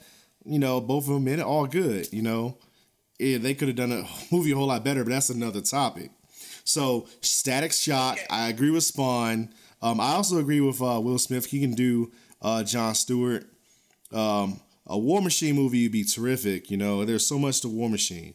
Wait, and he if they were if they were if they were to kill Tony Stark, they can like have him take the place of Tony Stark. That would make sense. But they have not been writing him in these movies as if that were to take place, so it does not make sense. I almost I'm almost like fuck. I mean, in a, in the in the comics, in the comics, they, they in the comic books they killed War Machine. So I'm like fuck I Marvel. don't like War Machine. I don't like War Machine because I have Falcon. Like if I had to pick between in the comic, if I had to pick between Com- if eh, Falcon and War Machine, War Machine is useless. He's not as smart. He's not as he's not as Falcon is, is highly educated. He created his suit. I mean, he used Stark tech, but he invented it. War Machine is useless without Tony in a sense. Not exactly. Not exactly like he like he's a like War Machine is still a military superhero. So similar to John Stewart, he can wreck without his suit, like like how John Stewart can wreck without his ring. You know, um, Yeah, but the ring is what makes him Green Lantern, and Tony Stark. yeah, yeah, but but they can still he can still wreck as a military superhero. He can still wreck without their shit. Like, oh, dude can wreck without his ring. Dude can wreck without the suit. And that's what makes him like. And and then like when you get, make them a mil, you with their military expertise, with the ring and the suit. at my face. That's what makes them like mad beastie. But Look at my face. you don't have to like, yeah, you don't have to like uh, War Machine like that. Military-trained, super intelligent spy who also has one of the highest IQs on the planet, and he's a martial arts expert. I don't know about all that because you got, you got, you got, you got. He's never been Falcon. Never been to these like top IQ cast in Marvel Comics. You got Tony Stark. You got Mister Fantastic. You got Mock, like uh, Ma- uh, you have uh, Mister Doom, like Doctor Doom. You have um, I say Mister Fantastic. smarter than Doom. You have uh, Bruce Banner. You got Shuri off of uh, and um, Black Panther, and you also have T'Challa. You know, so that's so you have T- T'Challa. Like Falcon's never even mentioned, and then you have you have Spider Man. So uh, and Spider Man's a slow genius. You never even you never hear Falcon even mentioned among these cats because Spider Man being a slow genius, you know, at least Falcon should like up or be around him, but he, he never is. You know, but so I mean, I'm gonna I'm gonna do my research to see what's what what you talking about, but up in Falcon as a genius. Admits that Falcon is smarter than him. He admits it. Ah, I gotta see it. I gotta see that joint because I'm sitting there thinking like, what? Uh, What I've seen and known in these comics? I've not seen that joint. I mean, as far as like a tactician, yes. If if you say like a field tactician, yeah, you know, yeah, field tactician, absolutely. His actual But gene, like, he like invented the fucking suit. Tony Stark went on a mission for like an hour. he invented what suit? Came back. No, he invented the suit. What suit? Tony Stark wanted Falcon to take over War Machine's position because War Machine was retiring. And the kid said, I don't like how the suit looks. And he says, What do you mean? He said, Can I show you something without you being mad? And he goes, Okay. And he goes, I invented this while you're gone. What year? like, What year did this take place? What year did this take place? I don't know what year they You, wrote it. you- like you at least have to know the year, at least by the the artwork and the comics and the inking of it, like nineties, eighties. It wasn't like in 1995. We're talking about like post 2000. Okay, all right, all right, all right, all right, all right. Okay, all right. Cause I'm like, that is not. Original original Falcon. No, the original Falcon didn't have the. No, we're talking about the post Falcon. Oh, you're talking about like how he developed. Okay, cause I'm like, Right. yeah, cause you're talking about like nineties and eighties and shit. I'm like, I don't like and I wanted to make something, and then Stark didn't like the Falcon thing because he said you're exposed, and he's like, "What do you mean I'm exposed?" He was like, "Your head, your legs, your arms. You have no armor." He was like, "Okay, let's do this. Let's fight. If I win the fight, I can keep this suit, and I'm good. If you win, then I'll wear the War Machine suit." And they fight full out, and he whoops Tony's ass. And he was like, "How'd you put all this in the suit so fast?" He was like, "This is just what I do. I'm, I'm an engineer. This is my specialty." He's an electronic specialist. So, you know. all right. So I gotta check that joint. Sound like somebody just made that shit like for for the storyline, like plot armor for the storyline at the time, because It's Falcon is not. He is not held in that same regard as all the other geniuses of Marvel Comics, and um, that'd be amazing if he was, but it's not. it's young and black. is racism.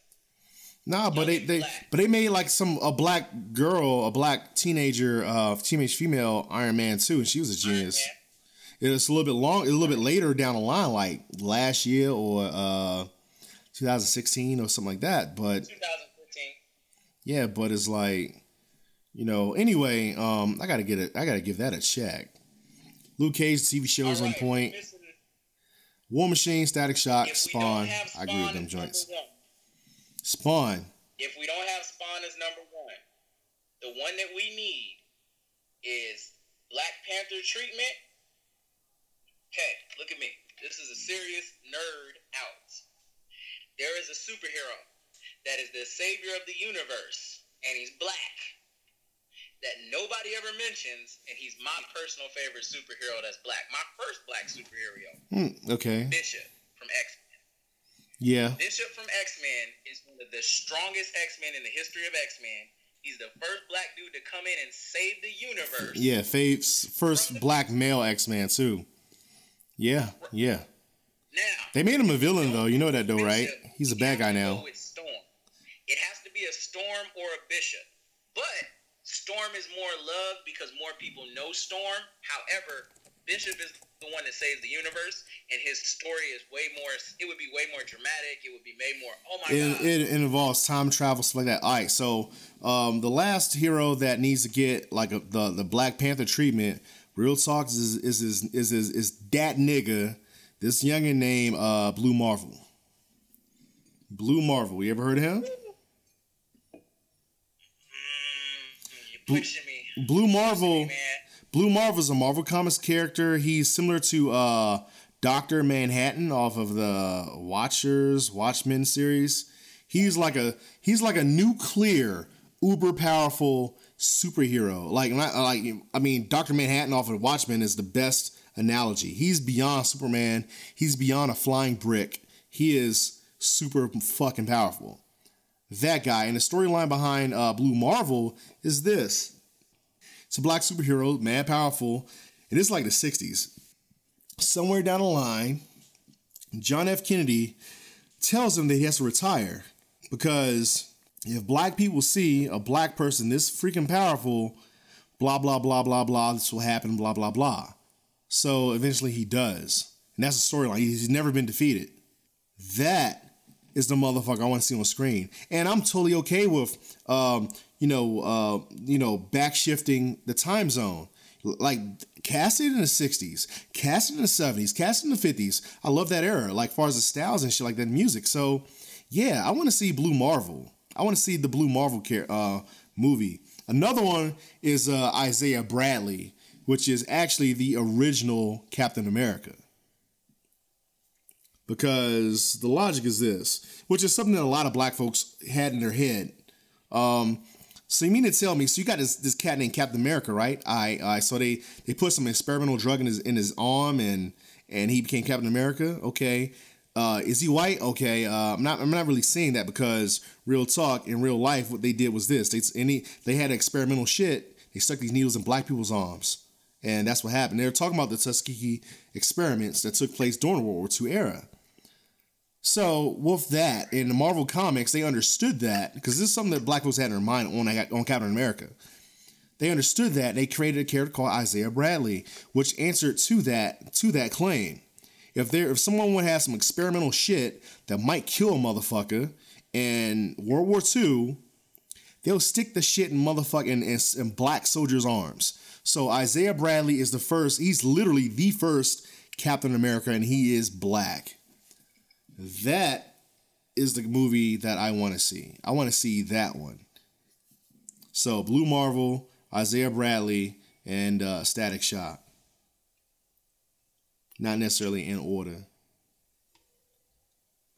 Uh, you know, it'd be a real good movie, and we've all looked at it and be like, when is he going to get a movie? Who? Nick Fury. Nick Fury. Yeah. With Samuel L. Jackson. But see, then who would you get to play him as the young guy? You know who I think would be a good uh, young version of Samuel L. Jackson, like transitioning and Bokeem Woodbine. Fury, like who? Bokeem Woodbine Who's that? Oh, the bald headed dude off of Jason's lyric, the bald headed dude, black dude off of The Rock, the bald headed black dude off of uh the Spider Man movie that just came out, um, Bokeem Woodbine. You ever seen Jason's lyric? Jason's crazy brother. Yeah. You ever seen Strapped? Oh, you are an idiot. the dude that looks like Treach from Naughty by Nature. You stupid as hell. I always thought that that was Treach from Naughty by Nature until you just said that. I was like, that ain't Treach from Naughty by Nature? I thought that was Treach from Naughty by I love Nature. I love that dude. He, he puts in a whole lot of work, man. Bokeem Woodbine. Yeah, I know my black actors, man. That made me totally forget who the hell I was actually thinking of because it was not him, bro. uh, oh my god, I was. I don't know why that's so funny to me because I just every time I see him, I can see him talk like the way he talks. Yeah, oh, because um, he's really good with Sticky Fingaz in them. You know, he's he's uh, he's really good with uh, the Onyx uh, alumni, and I, I really I really do dig that.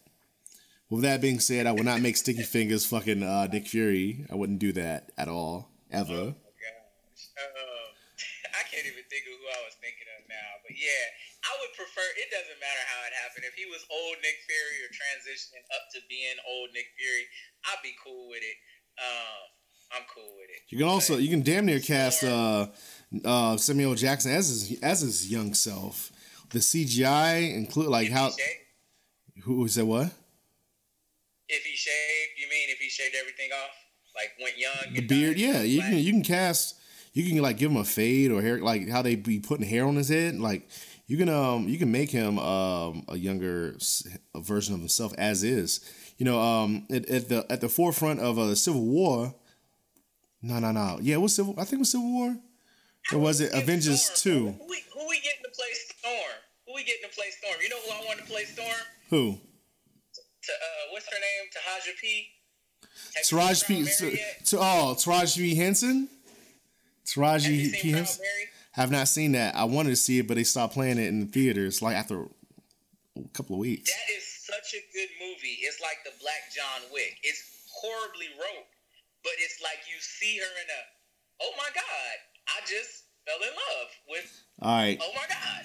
I love I love like a lot of Rosie. I fell in love with Taraji P Henson and um, there's one movie called uh, Talk to Me. It was with Don Cheadle and Chiwetel Ejiofor.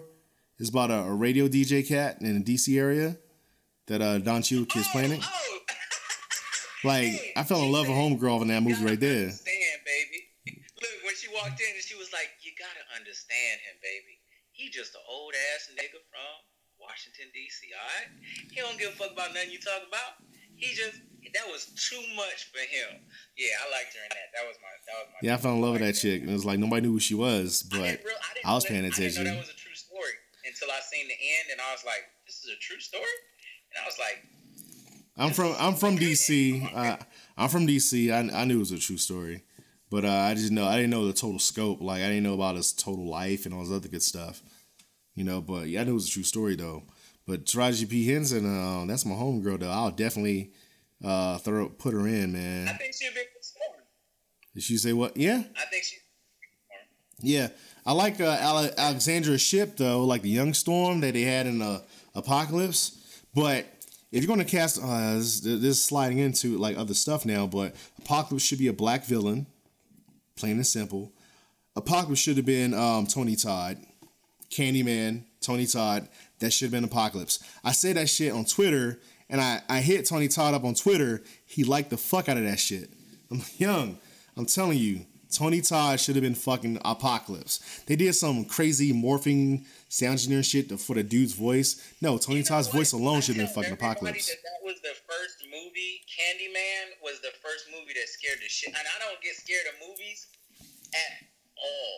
But that was the first movie I saw when I was younger, and I was like, "This movie is kind of scary, bro. Like, this is some, this is some, this is like, no, I don't say Candyman in my my mirrors, bro. Stop doing that. Like, Yeah, I don't let nobody. I don't let mamas do that shit now. Bloody Mary, It's like, Candyman. no, bro, Nah. It's that like, and you know what's funny is that my favorite part of that movie is something I used to say to people in meetings, and you know when people when he would walk up to her and he'd be like, Claire, Claire, be my victim. I was like, that is the coldest shit to say to somebody. I'm saying Like, though. I don't let anybody say anything five times in the mirror my way. Like you can't even call God out five times in the mirror in the bathroom around me. So nah, I ain't no Candyman, Bloody Mary, nah, and none of that shit. All right, so I'm about to bring this joint to a close. So you have any last words to add to this podcast here? we did not talk about the topic at all. Kinda- we didn't talk about the topic at all. Kind of did. We were supposed to be talking about the social reflection that people are having on Black Panther, and we talked about everything but that. Except that, yeah, we we dove into it a little bit, then we we mad deviated from that joint. All right, so me, I'll say, um, I will I will close with that that a lot of people are having a social experience with the title of the movie versus the reflection of what the movie should be. You know, I saw somebody give a review that was perfect. They were basically like, "Shut the hell up! It's a comic book. Enjoy it. It's a comic book. Don't put too much into it. There's just a lot of social um, ideology snuck in, so that it can be kind of a, a it's like an inner circle thing to see the social reflections. Like if we get into that movie, it is literally kill all the white people or rule the white people as royalty. And that's the only thing that the movie is really about. The two perspectives is Marcus Garvey or or Nat Turner. Killmonger is Nat Turner and T'Challa is Marcus Garvey. But T'Challa is refusing to rule all the white people even though he physically has the ability the ability to do so, and yeah. then, right, and then even in the in the movie, like how you wrote it, I never looked at it from that perspective of he does have a hundred percent positive female role models, and that's why he's more mothering to the approach of royalty and rulership. It's more of a nurturing that he has. It's not a I don't want to fight because he does fight. It's more of a nurturing that he is actually taken uh, to the point. Um, and it's kind of interesting. It's like I never looked at it from that perspective, but what I did look at was and this is a little bit different though, is what if his head bodyguard took the Black Panther serum and became Okoye? Okoye? She would be the strongest. She because her ability with that weapon, I was watching Spear? stuff over and over. That move that she did in the club, that is like a technical. You talking around her neck? Move, and I was like, did she really do that? like, no, bro, she threw it around her neck, and like, yeah. I'm a martial artist, so I was watching. Yeah, I'm like, how do you spin it that many? Yeah, I'm a, I'm a martial. I'm a stick fighter guy. I'm a stick fighter guy. She was doing. It's like how do you spin it that many times on her you neck? do that with a sword. When you spin with the sword, you spin facing the opponent with the weapon. So if they strike at your back, they hit the weapon. So when you turn, you always put the sword to your back to attack from blunt force, and then you bring it around like this when you move. She takes the spear, throws it down her back, catches it with this hand, and I'm watching to see if it's CGI, and it's not. She throws it, catches it, points down, defends her back, turns to the guy here, but then she flips it around her neck and goes to hit the dude behind her with the spear point and catches it and hits this dude. I was like, bro. Young, Oh, you know, like the like the uh, illest my illest Koye moment has to be when she took that like she walks into this this damn club and I I I spent time in Busan as the mil, as a military bama and shit. I love that city. I love it when it's I love when these random ass spots are represented because I'm like, oh shit, I was in Heidelberg. Oh shit, I was in Busan. Oh shit, I was in I was in Mainz. Oh shit, I was in fucking Frankfurt. Like I love I love that shit. Anyway, um, so they're in Busan, which is an amazing city in Korea. I highly recommend folks to visit that motherfucker. Anyway, the nightclub in Busan, uh, like a high end nightclub in Busan, and. Uh, she walks up in there and is like, man, like, motherfucker, I hate this motherfucking wig. Get the fuck out of here. Can you put a fucking wig on my head? Fuck you, bitch. I don't want no fucking wig on my head. I'm paraphrasing here, but yeah, that's that was her sentiment. Fuck y'all, just put me a fucking wig on my head. The fuck out of here. And then she has to get into a fight. Black Panther serum. If she, If she- took that serum, it would be bad. She got into a fight, and uh, like one of the things she did, she took that wig and threw that shit in a white man's face. And it's like, and I, when I when I wrote my article on it, it was like, you know, it's like, all right, so you have a black woman, a strong black woman who's who's she's lamenting the fact that she has to, she has to, um, you know, adhere to white societal. Um, you know customs and cur- you know courtesies and standards of beauty you know and this is a strong ass black woman here serving a, a black king and she's like fucking wig. Nigga you never had me wear a wig before? Get the fuck out of here. I don't want to wear no fucking wig in this damn nightclub. And then you know it's like you know she knows this it's her duty because she's a soldier. She gotta wear that shit. So she's in a fucking fight. She throws the one of the first things she do is take that wig off and throws that shit in the white man's fucking face. And it's like this rejection of white standards thrown into a white man's face. The symbology, you know, you can cut it, it's so thick in a mu- in a movie that you can tongue it and taste it. Not only can you tongue it and taste it, put it in your mouth, but you cut that a fucking chainsaw. You feel me? It was so fucking thick, you can cut a fucking chainsaw. And it was magnificent. And these are the reasons why Bammers need to see this motherfucking movie. But I need to end this podcast. So I'll, what I will say is that I'll allow that to be my last word, and I'll say that it's about that time. Thanks for joining us. Before you leave, if you like what you heard, click like and subscribe to us on iTunes or SoundCloud, wherever you go for your podcast. Do not let let this be the last time we hear from you. You hear from us. Follow us on Facebook, Afrosapiophile. And if you want to be heard, you can always leave a voice message at 202 854 1996. Last but not least, be sure to check us out on AfroSapiophile.com for anything that pertains to intelligent black thought. This is Johnny Silvercloud and Chief Bombay. Wakanda forever. Chief from Fonda. Yeah, And uh, let's let's talk about this right here. Uh, Infame, he's actually trying to like, in on all essence, create a real Wakanda. You should check this cat out. More on that later. So uh, this, yeah, this is Johnny Silvercloud signing out. Peace.